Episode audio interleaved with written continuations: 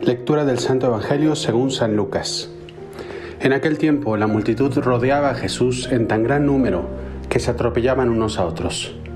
Entonces Jesús les dijo a sus discípulos, Cuídense de la levadura de los fariseos, es decir, de la hipocresía, porque no hay nada oculto que no llegue a, descubrirse, ni nada secreto que no llegue a conocerse. Por eso, todo lo que ustedes hayan dicho en la oscuridad se dirá en plena luz y lo que hayan dicho en voz baja y en privado se proclamará desde las azoteas. Yo les digo a ustedes, amigos míos, no teman aquellos que matan el cuerpo y después ya no pueden hacer nada más. Les voy a decir a quién han de temer. Teman aquel que después de darles muerte los pueda arrojar al lugar de castigo. Se lo repito, a él sí tienen que temerlo. ¿No se venden cinco pajarillos por dos monedas? Sin embargo, ni de uno solo de ellos se olvida Dios. Y por lo que a ustedes toca, todos los cabellos de su cabeza están contados. No teman, porque ustedes valen mucho más que todos los pajarillos. Recuerdo que cuando era niño íbamos, mm, bueno, no mucho, pero sí, y alguna vez nos llevaron a la feria, la feria de la ciudad, ¿no?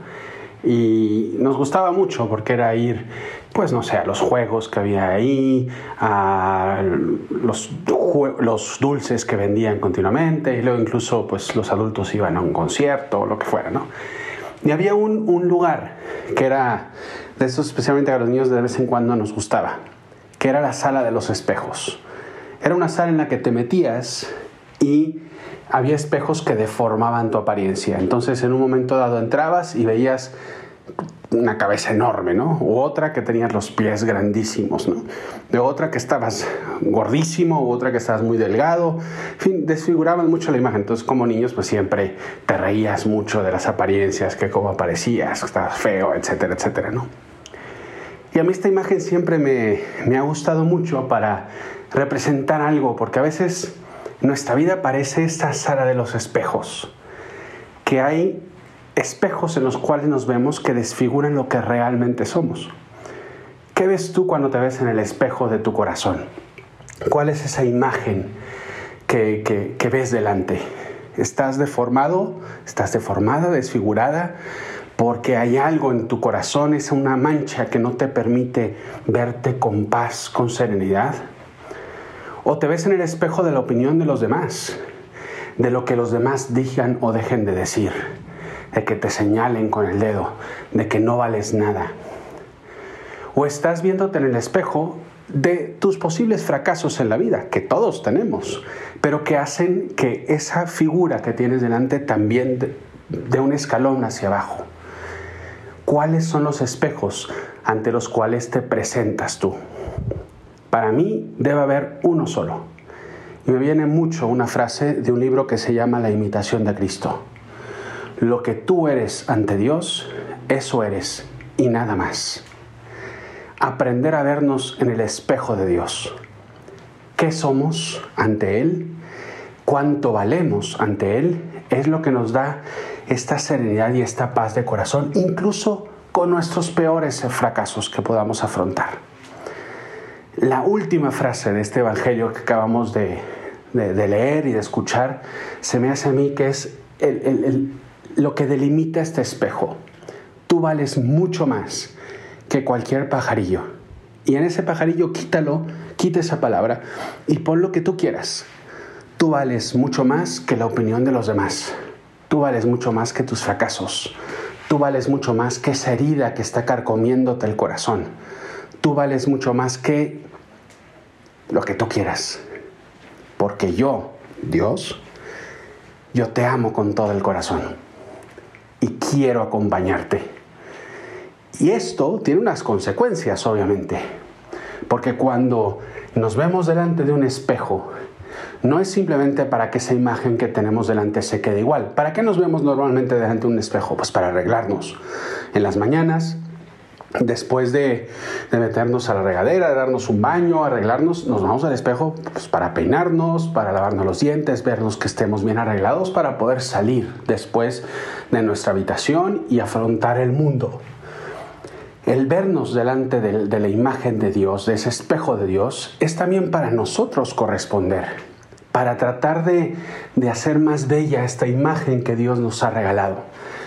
Y aquí está nuestra correspondencia con Él. Si notamos que estamos despeinados por una virtud que está ahí descuidada, por un vicio que tenemos, por una pelea familiar que no queremos nosotros arreglar, si vemos ahí una desfigura, desfiguración en algo, pues arreglarlo, arreglarlo, es el buen momento, aprendernos a vernos como Dios los ve. No salgas de tu habitación de, después de verte este espejo sin quererte arreglar. Por lo menos intentarlo. Porque obviamente luego me sucede a mí que tengo muchos remolinos y siempre tengo un gallo ahí parado en los pelos. Pues a veces sucede que son cosas que llevan tiempo en arreglarse. Ok, de acuerdo.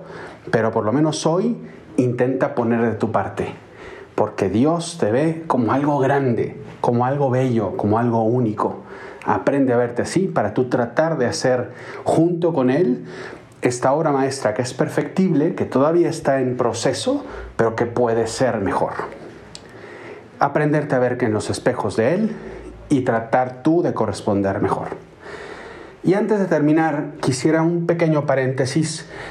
Esta reflexión vino de la última frase del Evangelio y quisiera tomar una de las primeras frases del Evangelio para hacer una reflexión totalmente distinta, pero que creo que me parece interesante.